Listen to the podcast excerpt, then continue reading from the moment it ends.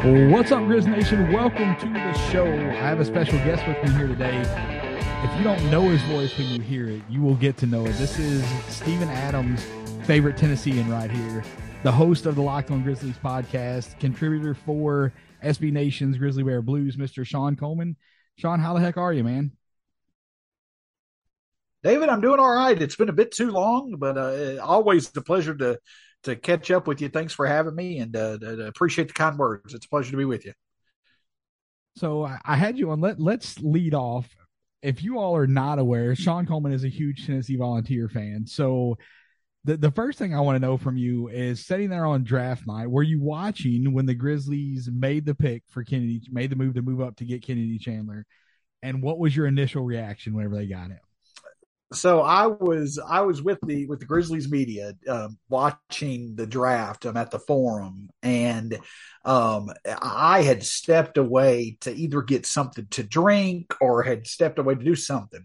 And when I came back, we, we had we had picked. Um, let's see here, we had already picked LaRavia and Roddy, and we were trying to figure out, you know, were were the Grizzlies done? Were they going to wait till 47? And then they said the Spurs picked Kennedy Chandler, and I was like, dang it, you know what? It's, uh, it's not bad enough the Grizzlies didn't do it, but he's going to a rival.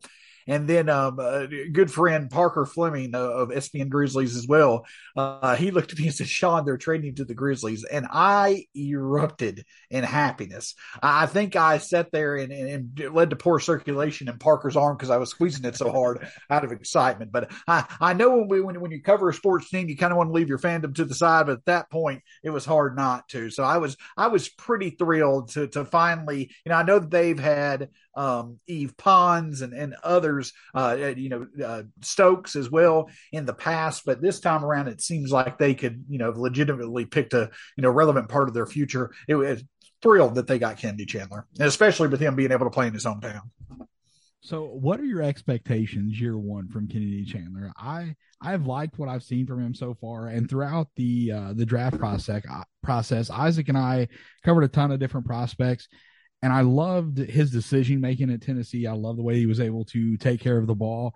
You know, he had, I think, averaged around two and a half turnovers a game at Tennessee, but he also had the ball in his hands a ton. So to me, two and a half turnovers is not, you know, it's not Tyus Jones, but it's still very, very good. Absolutely. And, you know, I, I want to see Kennedy Chandler be able to put away doubt that he can make it in the NBA. I'm not going to sit here and be, you know, too, you know, r- rose colored glasses or, you know, glass, you know, completely full. I'm not expecting for him to be a five time All Star or anything like that. I expect for his career to kind of go like Tyus Jones's. I think that the value with Chandler is not going to be in the efficiency aspect of playmaking and ball handling like it is with Jones. I also don't expect for, you know, Kennedy Chandler to really be the shooter Jones is. I think that Kennedy Chandler is going to be more successful as a very good, you know, chaos causing defender as well as, you know, being out on the fast break. If you could take away, if you imagine De'Anthony Melton, maybe not to the level, eh, that may not be the best comparison. I'll, I'll keep the comparisons away. My point is, is that I think that Kennedy Chandler in his first year, I think that he's going to show that he's going to be able to survive in the NBA for a good amount of time due to his defense, due to his production on the fast break, due to the willingness to be able to improve his shooting,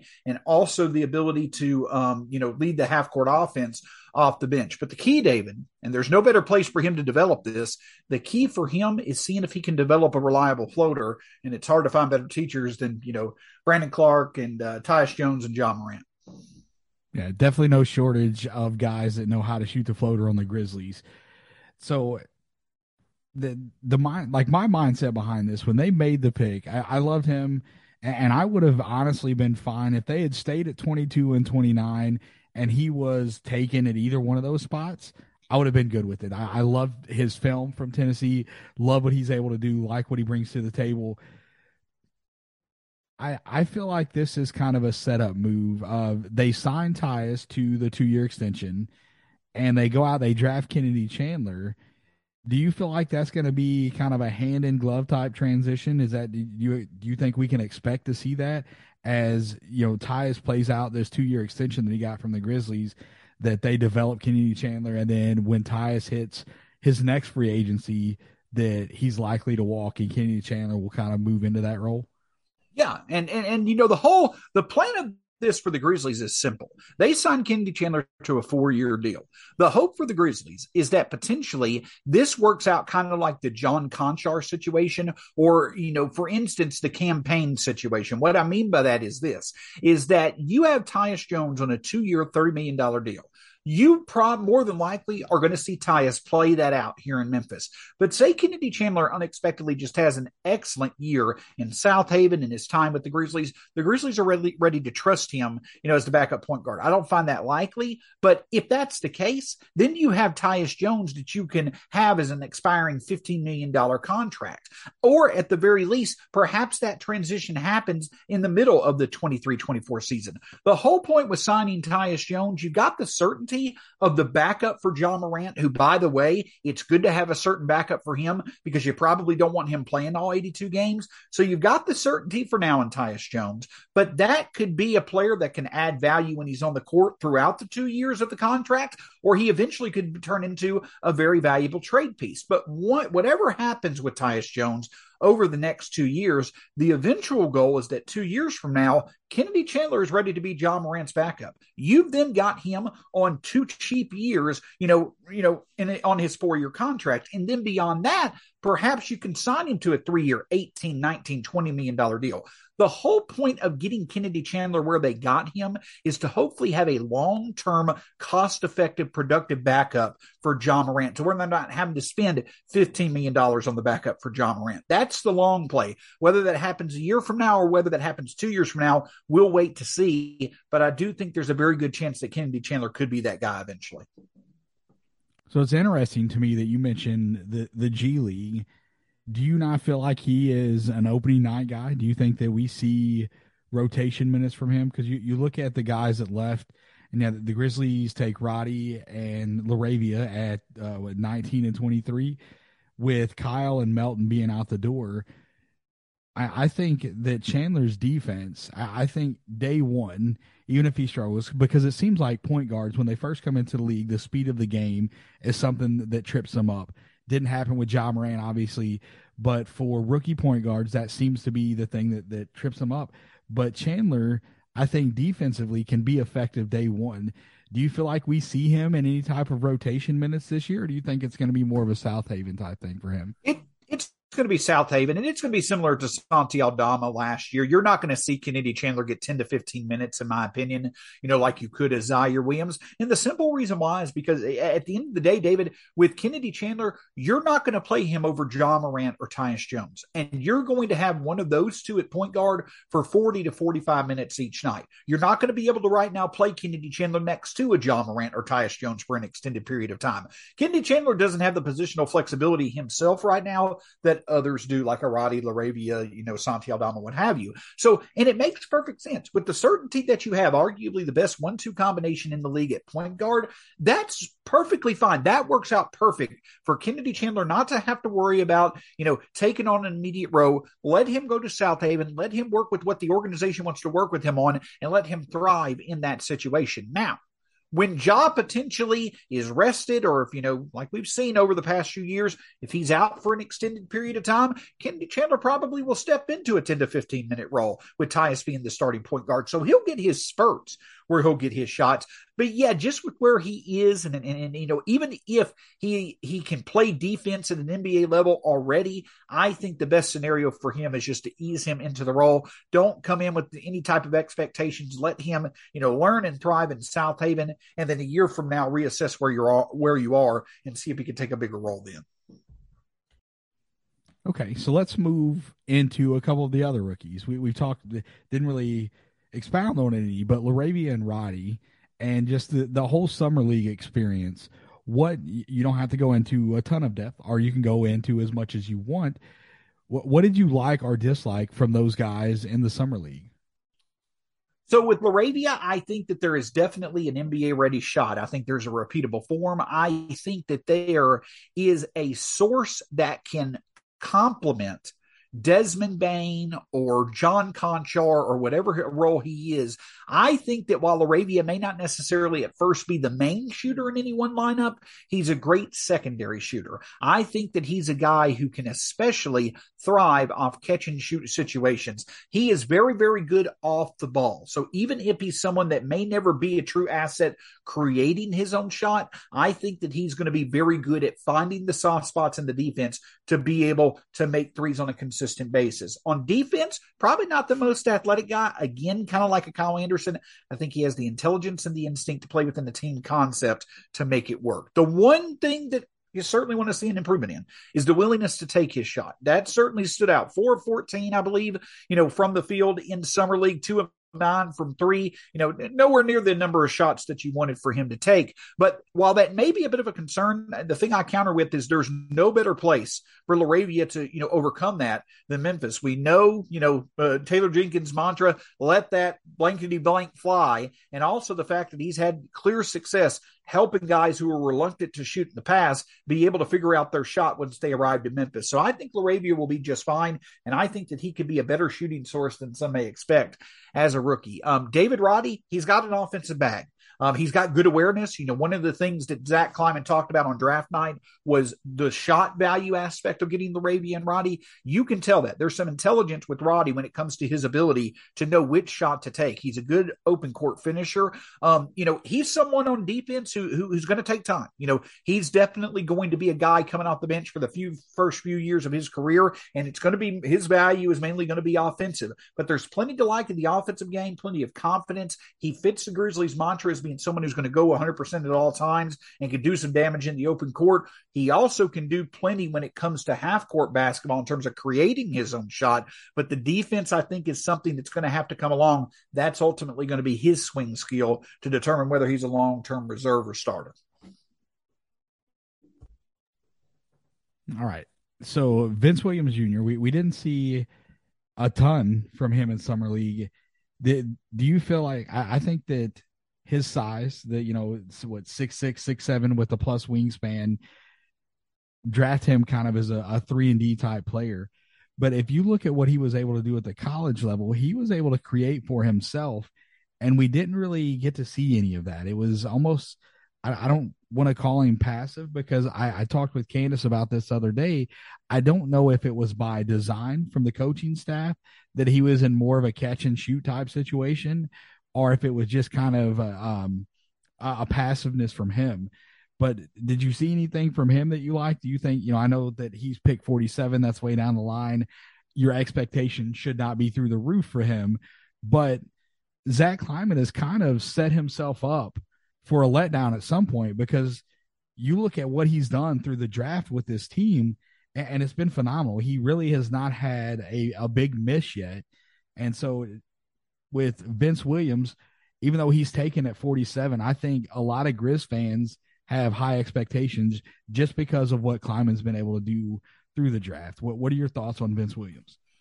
Yeah, and he's also got the distinction of being the first Kleiman draft pick that Kleiman actually stayed at the pick that he had to, to get him. You know, Kleiman's made 10 picks. He, he stayed to get Morant. He stayed to get Vince Williams. He's traded around to get the other eight. So that, that's a pretty cool thing for Vince Williams. Um, I think one of the things that played into, you know, kind of the passiveness or maybe not as much of an opportunity for Vince Williams is that, you know, just to be honest with you, he probably was low in the priority. You know, that he, he was playing with, you know, four first round picks from the Grizzlies over the past two years. Kennedy Chandler as well. You know, they're just, there's only so many opportunities that are out there for folks. And so Vince Williams just naturally was not that big of a priority to feature on this team, I feel. I think that that becomes, you know, he becomes a bigger priority in Southaven. And I think it's very similar to Kennedy Chandler. I think that the Grizzlies ultimately would love for Vince Williams and um, Kennedy Chandler to develop into bench role players that can get minutes, you know, maybe two to three years down the line. That That's what I think they envision for them. And it may or may not work out. But I do think that he's someone that definitely can get the chance at Southaven. I think he's also someone that, you know, we always see injuries, you know, throughout the year. He may get a little bit of a run, you know, if there are going to be multiple injuries to, you know, wings in the Grizzlies lineup. But I think Vince Williams will be able to show his two way versatility as a three and D player in Southaven more than he did in the summer league. And I do agree. I think there's plenty of excitement, especially, you know, with some of the good decision making we saw from him at the college level. So let's go to the maybe the biggest shock of the entire summer league, Kenneth Lofton Jr. I, I've seen multiple people talking about, you know, give this man a, a regular contract, convert that to a. We saw a lot of good stuff from him. We saw the, the bully ball moment on Chet, a lot of things that can get you excited from what Lofton was able to do in the summer league. My question to you is do you feel like when we get to preseason, is he going to be able to do that against higher level competition? Is this something that you can expect to see from him? And what's your you know projection for what Kenneth Lofton is going to do over the next year or two with the Grizzlies? I don't mean to be repetitive, but I, you know, I, my prediction is that a year from now he'll definitely be on a regular contract. Um, I, I think that you know, with um, you know, a year from now we'll have we'll we probably won't see Killian Tillie on the roster. Um, Xavier Tillman will be going into the last year of his contract. At this point, you probably, I don't think the Grizzlies really view Xavier Tillman getting a John Konchar like extension at this point in time.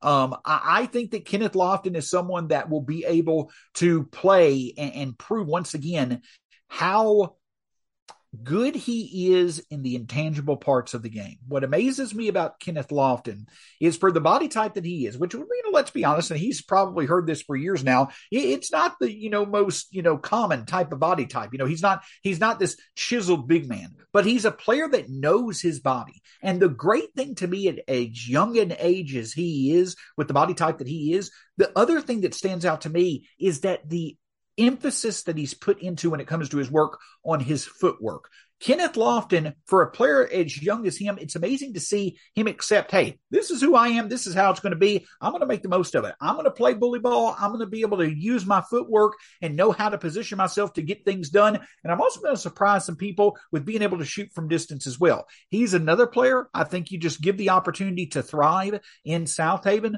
But next year, when the Grizzlies front court kind of thins out with Tillie and Tillman, and, you know, perhaps maybe you have a trade or two that happens, you know, and since then, I think Kenneth Lofton is a sensible player to eventually become the Grizzlies' fourth or fifth big a year from now. And I think he's someone that, yeah, he probably could last a decade or so, mainly as a um, bench big, because I don't ever know if he's going to have the defensive ability to really become a long term starter. Hopefully he surprises, but I do think that he is someone that definitely could be, you know, a bench rotation player for the Grizzlies as well. As a matter of fact, I think that Kenneth Lofton has just as good of, if not a better chance of being that bench rotation player earlier in his career than a Chandler or a Vince Williams is.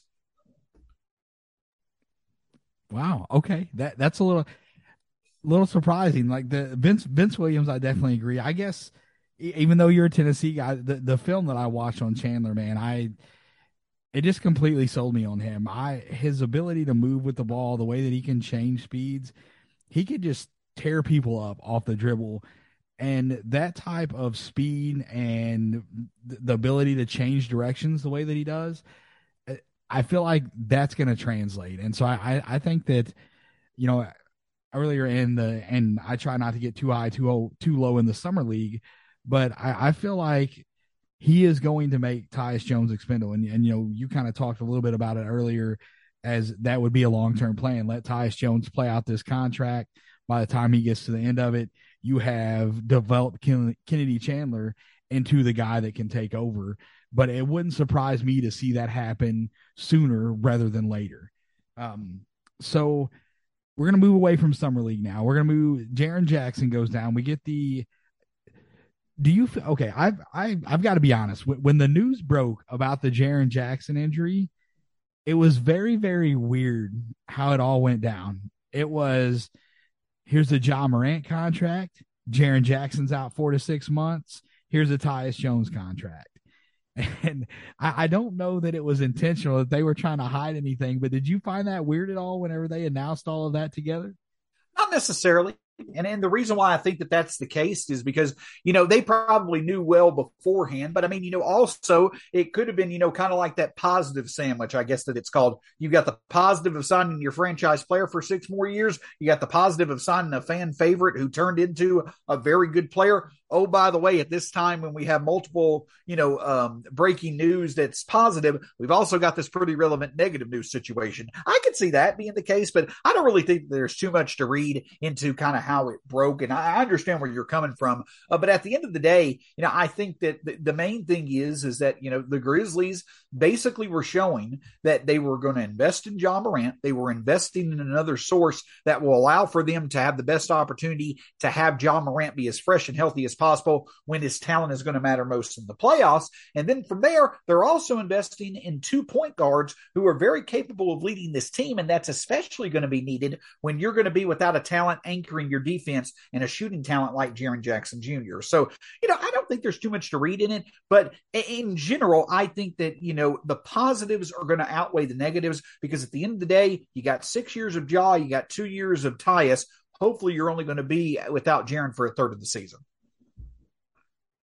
So, what do you think if we're, let's say, for this exercise that, that Jaren hits the front end of this four to six months, and that would put him, we got the announcement, that would be what November would be the like the earliest date that he he would come back based off of this time frame.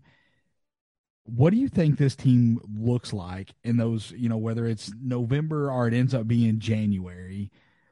What do you think this team looks like? What's the record going to look like for this team next year without that defensive anchor? Because we had when Jaren was down with his previous knee injury, we had we had Kyle Anderson that could step in, and he was a more than capable replacement.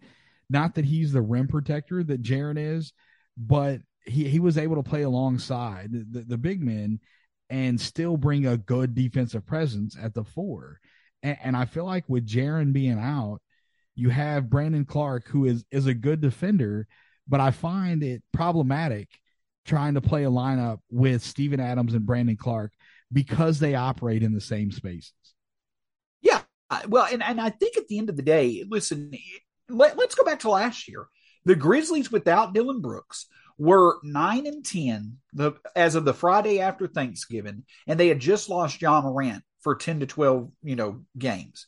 Um, at that time, Jaren was was was showing a bit that he was, you know, a good defensive player. He didn't have his true breakout until the month of January. But the thing that I'll tell anybody that's talking about going into this season, you know, how big of a potential letdown it could be for the start of this season. I asked him to go back to last season. At one point, we were nine and 10, one of the worst defenses in the league because we could not stop anybody shooting the three. And this was, was with Jaren Jackson Jr. playing.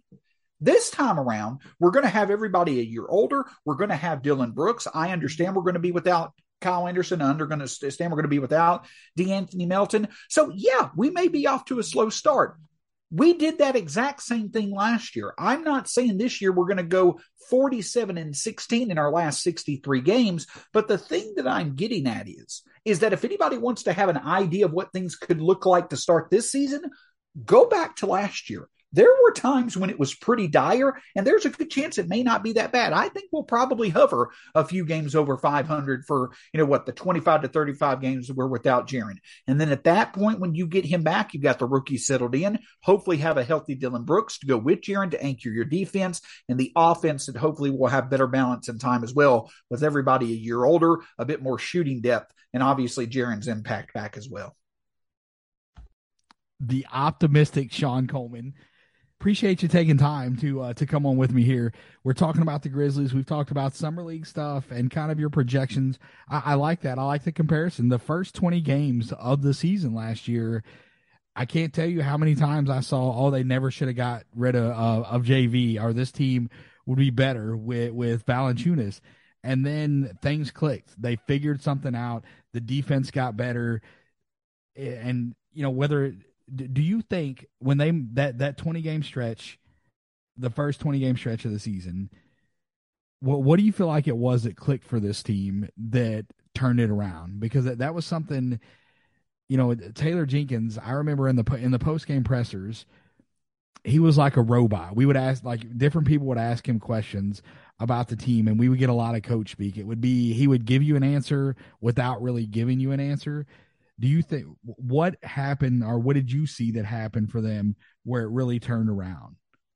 prioritizing patience over panicking. And, and that's what this team has done this whole time. Last year's first 20 games drives home one theme that I've talked about quite a bit this offseason. Last year proved to the Grizzlies, with as young as they are, with the depth that they have, and even if what's successful for them last year may not be successful for them this year, we've seen two straight seasons where the Grizzlies have taken different approaches to be successful, and it's led to them making the playoffs. I'm not saying this team devalues the regular season, but what I am saying is is that it's not that important to the Grizzlies to have the second best record in the league moving forward. What's important to the Grizzlies is having their best players healthy and fresh for the playoffs, and also having a roster that's going to have the depth that's going to be successful in the postseason. That's not a depth that's going to win the game by getting possession edge, which is great in the regular season, but you know it may not necessarily be that much of a difference maker in the in the postseason. They want a roster to where they have good shooting depth. They want a roster that makes good decisions to limit turnovers. They want a roster that's a big bigger to not be out rebounded like they were in that Warriors series. They want a roster that will move the basketball around to where they can shoot the twos as well as the threes. So my point is is that I'm not saying the regular season is important, but I do think that that 20 game stretch and then the Grizzlies taking off after that, it told them that hey, just because we may not start off in the best place, what matters is that we're in the best place possible once it gets to the high leverage playoff situations. And I think that that's why the Grizzlies were okay with saying bye to players like JV, Grayson Melton, and Kyle, and why they made the investments that they have in the draft. They've got not only depth now, but they've got depth that may be a bit more valuable in the playoffs than previous players that they had. It may take a few years to realize it, but that's always remained the goal the long term focus of being a contender for as many years as possible. Yeah. yeah. Zach Kleiman on multiple occasions has said championships with an S as in more more than one. And so hopefully we get to see that. I can't wait to see a parade on Beale Street. Um, I'm hoping that happens sooner rather than later. Maybe it's this year. Who knows? Shawn, I will let you get out of here, man. Thanks again for coming on with me. Let everybody know where they can find you and your work, and then we'll wrap it up yeah, you can find me at Stats SAC on Twitter, uh, co-host to Michael Cole, who does, you know, obviously a great job being the beat writer for the uh, uh, commercial appeal. You can find uh, that that's where I do my my podcast uh, work. Um, the my written works over at Grizzly Bear Blues um, at uh, grizzlybearblues.com. Um, and you know, if you're a Braves fan, I also do a Braves podcast through BatteryPower.com. So when it comes to talking Grizzlies, when it comes to talking Braves or writing about them, you that's where you can find my work. And you know, as always, I'm someone who just loves talking Grizzlies basketball. Great folks like David. So I appreciate the opportunity for you having me on, David. Thank you again, sir. Yes, sir. Guys, we appreciate you tuning in. You can get the show on Twitter at Ethos Grizzlies. I'm at NBA D Will 21. Isaac is at Isaac underscore underscore NBA. And Candace is at Candace H901. That's a lot. I didn't realize how much that was. It's a whole mouthful. Thanks again for listening. Until next time,